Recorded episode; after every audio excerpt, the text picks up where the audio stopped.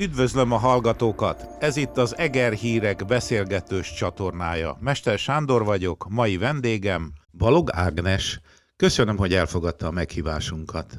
Jó napokat kívánok, üdvözlöm! Hú, de rövid volt ez a beköszönő. Hosszabb legyen? Nem, nem. Jó, akkor mondom, mondom, hogy még hozzáteszem azt, hogy köszönöm a meghívást. Hát gondolom sokat szokott beszélni, amikor a koreográfiát magyarázza el, vagy eligazítja igen. a csoportokat, mint igen, a igen, igen. Szederinda Néptánc Együttes vezetője. Sokat gondolkodtam, nem láttam nyomát, hogy alapítója-e, de én azt nem tudnám elképzelni, mert már harmincnégy éves az együttes, és hát nem azt mondom, hogy akkor még nem is él, de hát akkor hogy lehet ez? Alapítója egyébként az együttesnek? Na most vajon szint. most, most igen, tehát az igazság az, hogy én már gyerekkoromtól megszerettem a néptáncot. Általános iskolás koromban volt egy tüneményes kis tanárnőnk, aki bevezetett minket ennek a, a varázsába és e- ezekbe a dolgokba, aki megmutatta, hogy ez hogyan is működik, és hát én már akkor meg. Ez Egerben volt? Szerettem. Nem Egerben volt, hanem én Andornak tájára jártam alsó tagozatba, uh-huh. és ez ott volt. És, és én már akkor, akkor eldöntöttem, hogy én csak táncos leszek. Hát a táncosból sokféle van, de miért éppen néptáncos? Hogy miért néptáncos? Azt gondolom, hogy a A néptánc ugye meg a, a mögött a tartalom és a mögötti hagyományápolás, tehát ez a tiszta forrás, ami, ami igazándiból megfogja az embert. Tehát, hogy mindig tiszta anyaghoz nyúlunk, adatközlőktől tanuljuk a táncokat, és hát ugye nem csak a táncok, hanem ezen keresztül a csodálatos magyar népzene, hiszen akkora a népzene és a magyar néptánc tára, hogy hogy egyetlen egy nemzetnek sincs ekkora, mint nekünk. Tehát ebben bőven van, van mit tanulni, bőven van tallózgatni benne időnk, illetve hát ugye ez, ez emiatt, tehát számomra nagyon fontos, és hát ugye a népdalok is. Tehát ezeknek a népdaloknak az éneklése, amiben benne van minden, tehát régen ugye lakodalomban énekeltek, temetésen énekeltek, ha nagy betakarítási őszi munkák voltak, ugye emlékszünk a télen, a fonóban, ott is mindig énekeltek, magyar népmeséket mondtak a gyerekeknek, és tehát ez egy emberbarát, ez egy közeli, ez egy tiszta, őszinte forrás, én azt gondolom. Hogyan került kapcsolatba akkor a Szederindával? Csak kik fogom követelni ezt a dolgot? Hogy, hogyan került? Tehát ugye amikor az volt, hogy általános iskola alsó tagozatában megismerkedtem ezzel a tánccal, illetve ennek az, ebbe egy kicsit belakóstoltam, volt lehetőségem rá, és Egerben hetvenhatban alakult egy néptánc együttes, akkor kezdték szervezni. És hát én rögtön felvételi volt, és én már is ott voltam, és mentem, és jelentkeztem, és hát nagyon sokáig ugye alapító tagja voltam a jelenlegi Egri Néptánc Együttesnek, aztán nyilván utána jöttem, mentem ide-oda, mindig oda mentem, ahol, ahol a legtöbbet lehetett tanulni. Pesttől kezdve Erdélybe rengeteget jártam gyűjtőutakra, hogy megtanuljuk a, a, a táncanyagokat. Amikor és... többes számot mond, akkor igen. Kik?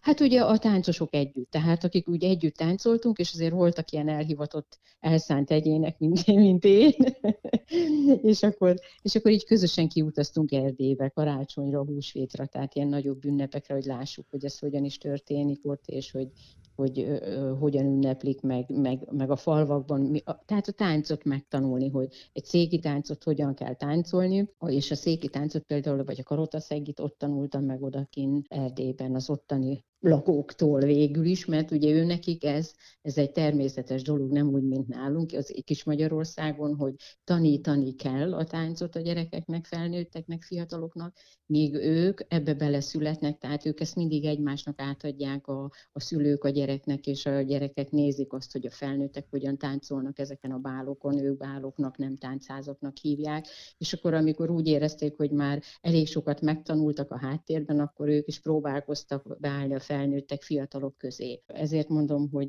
hogy ez nagyon fontos, hogy honnét tanuljuk azt a táncanyagot, és mennyire, tiszt, mennyire tiszta forrásból tanuljuk. Tehát ők adatközlők végül is, és rajtuk keresztül és tőlük tanultunk nagyon sok táncot, de nem csak a táncosok, ugye a zenészek, népzenészek is ugye oda jártak ki, Erdélybe, és ott tanulták a rengeteg zenei anyagot. Hogy, hogyan gyűjtöttek, filmeztek is, videóztak? Igen, akkoriban még igen, csak film igen. volt, hát, ha jól tudom. Film, film volt, igen, igen, elég nehézkes volt a történet, hiszen nem nagyon örültek az itteni, tehát a magyar látogatásoknak, a magyar-magyarhoz ment Erdélybe, és ezért nagyon óvatosan kellett bánni ezekkel a dolgokkal, megbújva óvatosan készíteni a felvételeket. És ezeknek a óriási nagy segítség volt számunkra úgy a zenészek, táncosok részéről. Kalló Zoltán, ugye ő, ő egy ő, nagy kutató, néprajzkutató volt, és mindig, mikor, mikor mentünk Erdélybe, akkor mentünk Zoli bácsihoz, és akkor emlékszem, hogy nagyon sokan voltunk, tíz-húsz, mikor mennyien táncosok, zenészek együtt, és a Zoli bácsi megmondta, hogy most menjetek Gyimesbe, mert ott az Erkula fog muzsikálni, ekkor lesz egy keresztelő a feleségével, akkor Mezőségen ki az, akitől érdemes tanulni népdalokat, akkor Kalótaszegen ki az, aki a legjobban és legtöbb pontot tudja táncolni a legényes táncból. És hát ugye Zoli bácsi nekünk óriási nagy segítség volt, meg hát rengeteg anyagot is kaptunk azért még tőle, úgy hangzó anyagot, mint felvételt, amiből mi tudtunk a későbbiekben is tanulni. Mikor lett a Szederinda együttes vezetője? Hát eh, akkor, akkor, akkor végül, is, végül is ugye úgy alakult a történet, hogy nagyon sokáig ott táncoltam a, a, itt Egerben az együttesben, és utána egy kis kanyart beletettem az életembe, a színháznál dolgoztam, és elvégeztem... Mármint az EGRI színháznál? Az EGRI színháznál, igen. Először bábszínészként, tehát elvégeztük a bábszínész képzőiskolát. Utána az elvégeztük, az alatt mit kell? Hát, voltunk, tíz fő volt a, itt Egerben bábszínész, akikkel uh-huh. együtt igen, ö, igen. dolgoztunk a színháznál. Aztán ugye jöttek a nyári színházak, ott is sokszor élő színészként besegítettünk, ott abban is részt vettünk nagyon sok darabba. Aztán később a nagy színházhoz szerződtem, és, és ugye jöttek a gyermekeim, két fiam van, és, és ugye amikor először áldott állapotba kerültem, hát ugye három évet én idehaza voltam a kisfiammal, és ugye ez alatt az idő alatt ugye a rengeteg tapasztalat, meg amit az együttesi munkám alatt megtapasztaltam, hogy a fiatalokat nagyon nehéz már tizennégy, tizenhat, tizennyolc évesen bevonni ebbe a kultúrába, ebbe a műfajba, hogy ők is műveljék, és egyre jobban érlelődött bennem, hogy ezt kicsikorban gyerekekkel kell elkezdeni tanítani. Így és van. Akkor ez alatt az idő alatt, még idehaza voltam, én közben megalapítottam hetven, hogy is, azt mondja, nyolcvanhétben megalapítottam a Szederinda Néptánc Együttest. Uh-huh. Elsőként talán itt, azt gondolom úttörőként, és, és hát rengeteg gyerek jött, rengetegen jelentkeztek, nagyon sokan voltunk, és akkor egyre többen, egyre többen, óvodások, iskolások, és ugye a három év alatt azért több száz fő tagja lett az együttesnek, és hát ugye itt nekem valamilyen irányban döntenem kellett, vagy a színház, vagy a néptánc mellett, és én, és én a néptánc mellett döntöttem. És akkor innétől kezdve csak az együttesemmel foglalkoztam, illetve a néptánccal. Igen, tehát nyolcvanhéttől kezdve igen, igen, kezdődik a Szederindának akkor, a van, akkor, története. És Igen, és amikor az ember, pláne Magyarországon, ahogy mondta, Kis Magyarországon, az anyaországban alapít egy néptánc együttest, akkor elég sokféle választása lehet, hogy milyen magyar néptáncra alapítja az együttest. Hogyan képzelte ezt el a kezdetekben? Hát a kezdetekben mindenképpen engem ez motivált, hogy, hogy ugye, mint táncosként előző években nagyon sok helyen zenekaros fellépéseim, zenekarral énekeltem, hangszereken játszottam, és táncházakat tartottam, és, és döbbenten láttam, hogy, hogy mennyire nem fogékonyak erre a, a tizenévesek, ez a korosztály. Hogy mennyire nem a, fogékony? Nem, nem fogékonyak, igen. Hmm. Tehát igazándiból nem... nem tudtak azonosulni ezzel a zenével, a hangszerekkel, tehát olyan idegen volt a számukra. És tehát a nyolcvanas években még, és, és ugye mindenképpen azt szerettem volna, hogy, hogy ezeket a csodálatos örökségeket, ez, ez, ez ami a miénk, ami magyar és a mi kultúránk, hogy ezt, ezt bizony tovább kell vinni és tovább kell adni. Át kell adni a felnövekvő generáció számára, és mai napig is mindig ez motivál. Akkor is ez motivált, most és most is ugyanez motivál, hogy, hogy igenis ezeket át kell menteni a, a jövő számára. A kérdésem inkább arra vonatkozott, egy kicsit szakmai volt, hogy vajon melyik tájegység, melyik tájegység néptáncaira, vagy néptánc uh-huh. stílusára uh-huh. inkább, de igen, én igen. nagyjából sejtem a választ, de amikor elindultak, akkor milyen táncokkal indultak? Így egyszerűsítem le a kérdést. Az az igazság, hogy ugye azt is tudni kell, hogy minden tájegységnek a tánca nagyon nehéz a maga nemében, vannak páros táncok, vannak szóló táncok. És ugye azért fontos a választás, hogy milyen anyaggal kezdjünk el a kicsi gyerekekkel foglalkozni. Most erre a legfogékonyabbak a gyerekek, és a legjobb tánc, az ugrós táncok, az viszont Dunántúlról van, Sárközből, Dunántúlról ugrós táncok, amelyekben a fiú is, fontos az, hogy a fiú is és a lány is, kivéve, kivéve a férfi csapást, ugyanazokat a motívumokat táncolják. És olyan a dallama, amelyeket a gyerekek könnyen tudnak fogni. Tehát, hogy mondok egy példát, hogy a Hely-Dunáról fúj a szél, hármattól jött a fekete kánya, amelyekkel iskolában is, énekórán is találkozhatnak.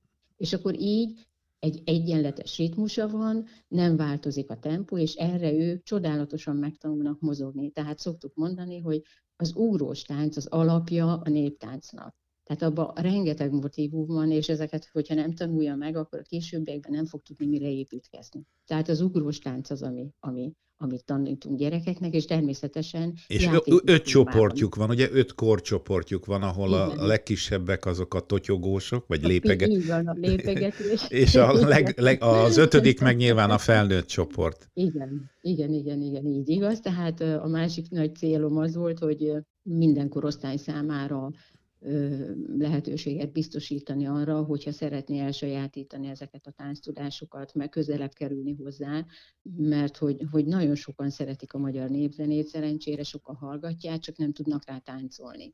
És hogy, hogy éppen ezért jött a felnőtteknél ez, a, ez az ötlet, hogy akkor próbáljuk meg, hogy ha van, aki egyetemista főiskolai éveiből ez kimaradt, és nem tudta művelni a néptáncot, most viszont van ideje, és szeretné, akkor biztosítsunk egy olyan lehetőséget, amikor ő ezt be tudja pótolni. Igen, tehát nem csak arról van szó, hogy van egy felnőtt együttes, amelyik bárhol fel tud lépni, műsor tud adni, hanem az is besétálhat önökhöz, aki nem táncolt előtte egyáltalán, és felnőtt. Ugye jól pontosan, értem? Igen, igen, nagyon-nagyon jól ért. Így van, pontosan ez volt a cél, igen, igen, igen, igen. Hogy ott megtanulhatja az alaplépéseket, és utána ezt lehet tovább fejleszteni. Eger, mint egy tájegység része, az inkább a palócok világát idézik, gondolom én táncban, nem? Így igaz, igen, mert hogy palóc területhez tartozik, Heves, Heves, Borsod, Nógrád megye. Vannak ilyen, ilyen táncaik, a, most már csak a felnőttekre gondolok, tehát hogyha palóc, valahova a műsort persze. adnak, uh-huh. akkor abban... Persze, persze, igen, igen, igen, tehát...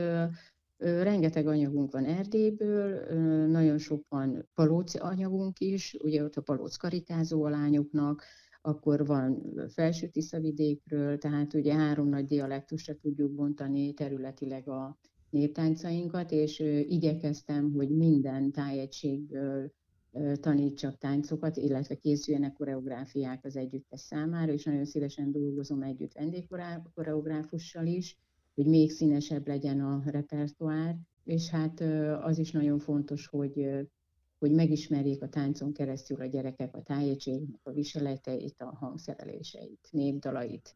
Úgy beszélgetünk a Szederinda együttesről, mintha létezne. Közben itt van a Covid, és most akkor fölteszem a kérdést, hogy létezik ez az együttes, vagy hogy vannak most? Létezik az együttes, de szüneteltetünk, tehát ugye tavaly márciustól volt egy szünetünk júniusig, május vége, június, és akkor ott, ott, ott gyorsan, ahogy csak lehetett, már is kezdjük a próbákat, az intenzív próbákat, hogy még, még egy-két rendezvényt meg tudjunk a városban rendezni, szervezni. Készültünk erre, nyáron szakmai néptánc táborokat tartunk minden korosztály számára, ahol egésznapos próbák vannak a gyerekek részére, és ilyenkor nagyon sokat lehet szakmailag fejlődni, de hát sajnos ugye szeptember végétől, november elejétől megint be kellett zárni a kapukat, úgyhogy most viszont ez elég hosszú szünet, de én azt gondolom, hogy, hogy mindenki már nagyon várja, én is nagyon várom, hogy újra tudjunk kezdeni, és úgy gondolom, hogy még nagyobb lendülettel fogjuk a, a műhely munkát folytatni, mint eddig. Amikor tavaly júniusban újra kezdték, akkor sikerült összefogdosni mindenkit, aki annak előtte tag volt? Vagy volt, aki úgymond lemorzsolódott, vagy úgy érezte, hogy már nem tér vissza az együttesbe? Nehéz az ilyen dolog, azért kérdezem. E, igen, igen, igen, ez egy nagyon jó kérdés, mert azt gondolom, hogy nem csak itt, itt az én együttesemben, hanem országos szinten ez az együttes vezetők részéről egy nagyon komoly problémát okoz, hogy nagyon sok táncost elveszítettünk ez alatt az idő alatt.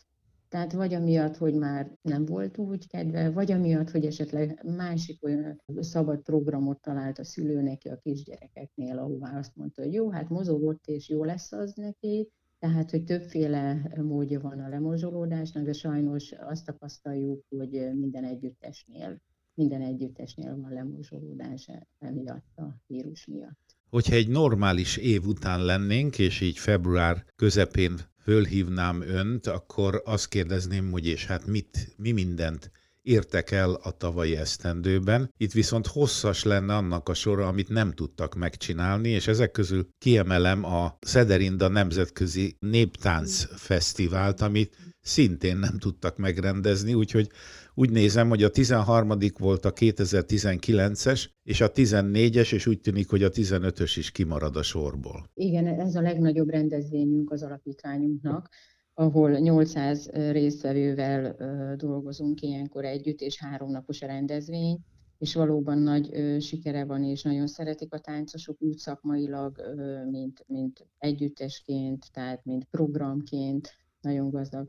programot kínálunk mindig nekik, de én végül is a tavalyi évben kimaradt, mint nemzetközi. De én próbáltam ez alatt a rövid idő alatt, ugye amit az imént mondtam, hogy június, július, tehát szeptemberben azért mi még tartottunk egy, egy hagyományok napját, nyilván más nevet kapott a program, de ez csak egy egynapos lehetett, és egy régiós találkozót, ahol viseletbemutatóval, tájegységi viseletnek bemutatásával, utcai táncokkal, felvonulással azért egy, egy, egy napos programot össze tudtunk állítani, és én nagyon bízom, bízom abban, hogy az idén az idei fesztivált, hanem nemzetközire, de országosra meg tudjuk rendezni, hiszen már nagyon sokan hívnak, telefonálnak, írnak, érdeklődnek, hogy vajon hogyan alakul, van-e már időpontom erre a találkozóra, ami azt bizonyítja, hogy nagyon egy közkedvelt rendezvény lett.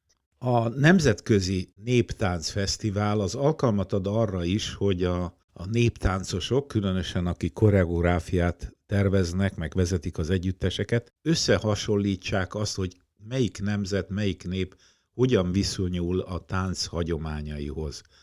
Én ismerem, ahogy mondta, ezt a bizonyos tiszta forrás elméletet és gyakorlatot, ahol tényleg abban a szerencsében volt az ön generációja is. Nem tudom, hogy a mostani fiataloknak már ez még megadatik-e, hogy adatközlőket lássanak, olyan embereket, akik nem az iskolába tanulták a táncot, hanem otthon a többiektől, hogy vajon ez minden népre jellemző, vagy, vagy ez kifejezetten egy magyar specialitás?